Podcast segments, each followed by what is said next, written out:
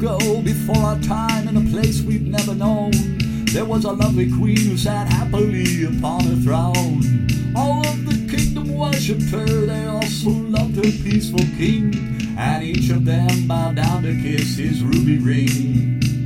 Her life, it was a dream come true, she never longed for anything. She had two beautiful daughters and three most handsome of sons, and one of them would be the heir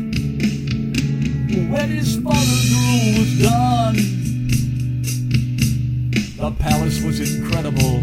It held 100 rooms. Each dinner was a vast buffet they delectably consumed as a royal band played tunes. But she had no way of knowing it would all be gone real soon. One day a plague appeared among the peasants that she ruled.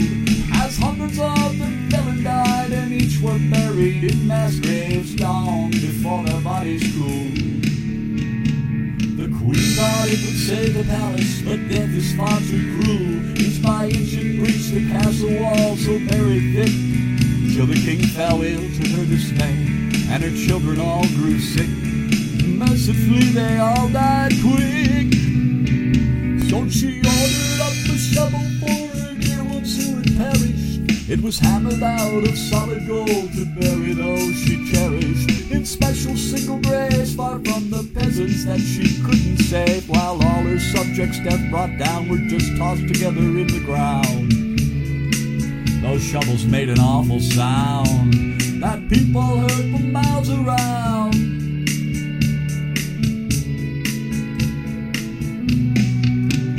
But eventually the queen got sick, there was little she could do.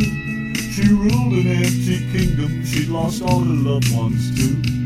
All alone she prepared her own grave when she fell very ill. And she used that tool that she had made to dig a tomb she wouldn't fill. No earth would cover her remains. No earth would cover her remains.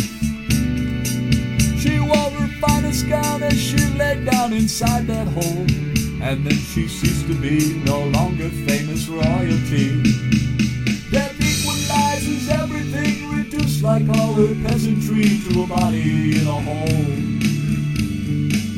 And when they finally found her, as the plague at last subsided, her hands clutched that golden shovel, and it was then that they decided. Oh, she had been called the Queen Mary. She divorced all those she married, thousands left in common graves, as well as all the men that dug them.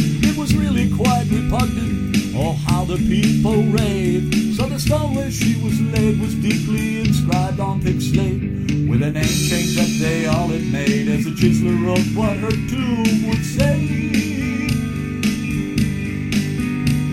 This humble grave contains all that is left of the callous queen of spades.